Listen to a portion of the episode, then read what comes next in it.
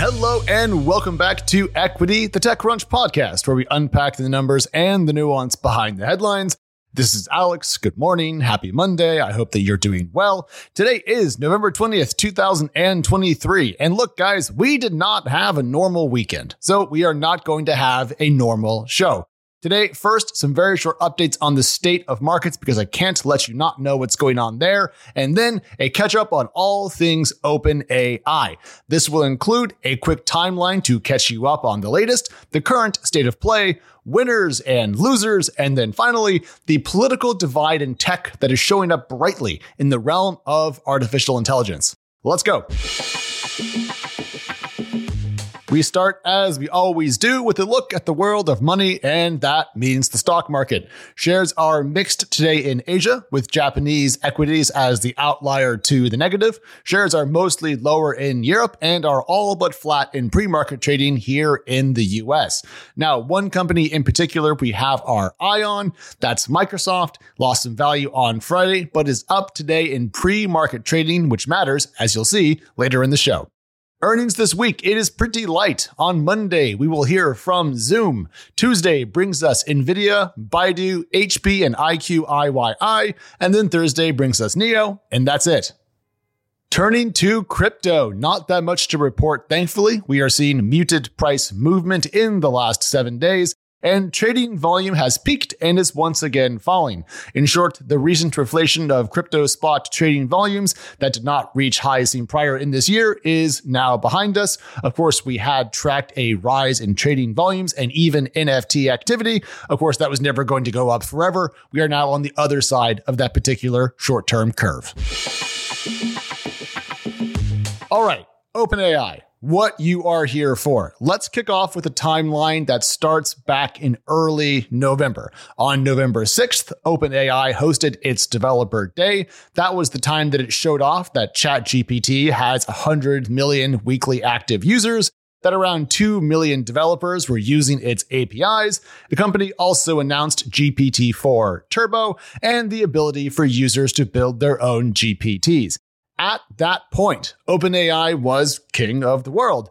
Its backers were massive financial winners, and new AI technology was progressing at a rapid clip. Then time passed, and suddenly we found ourselves on Friday, November 17th, when OpenAI announced that Sam Altman would depart as CEO and board member. The reasoning at the time was, quote, that he was not consistently candid in his communications with the board, hindering its ability to exercise its responsibilities. At the same time, OpenAI announced that Greg Brockman, previously chairman of its board, was demoted and moved under whomever the new CEO would be. Later on Friday, OpenAI held an all hands, which seems to have failed to quell employee discontent over the massive, surprising, and stark shakeup of the company's leadership. Brockman quit the same day.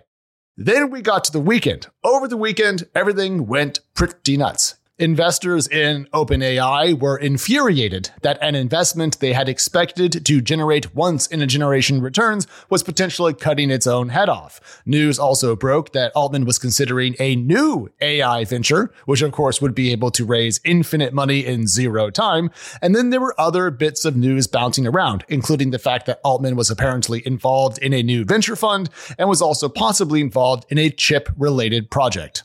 From Saturday to Sunday, things got super wild. Altman returned to OpenAI's offices with a visitor badge. The board of the company was said to possibly agree to reinstate Altman. Then there were missed deadlines, and I will say a lot of general confusion. However, when the dust settled over late Sunday night and early Monday morning, the state of play appears to be as follows. As the search for a new permanent CEO continues, OpenAI has appointed Emmett Shear, the co-founder of video streaming site Twitch, as interim CEO, and he will replace former interim CEO Mira Murati. The board was won over, TechCrunch reported, by Shear's concerns over the existential threats that AI represents. And Altman is heading to Microsoft with Brockman and what appears to be a host of other OpenAI talent to build AI projects inside of the software giant. So the state of play is that OpenAI still exists and it still does all that it did before in terms of what it has released, But what is not clear is how much the company can do now without a big chunk of key talent, new competition from its largest backer, and a very, very different reputation than it had just a few days ago. So, who is winning and who is losing? I know that's a little bit simplistic, but roll with me here. In the winners column, I would put Ilya Sutskever, who has been the face of the choice to oust Altman. Against massive pressure, he fired the person he wanted to and found what appears to be a more like minded interim CEO to run things. When you get your way, you win. Although, put an asterisk there, we'll come right back to it.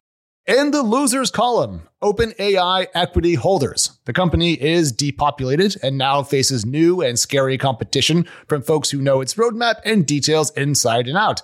The company is now certainly not worth what it was before, and despite still being hugely valuable, is no longer the juggernaut that it was.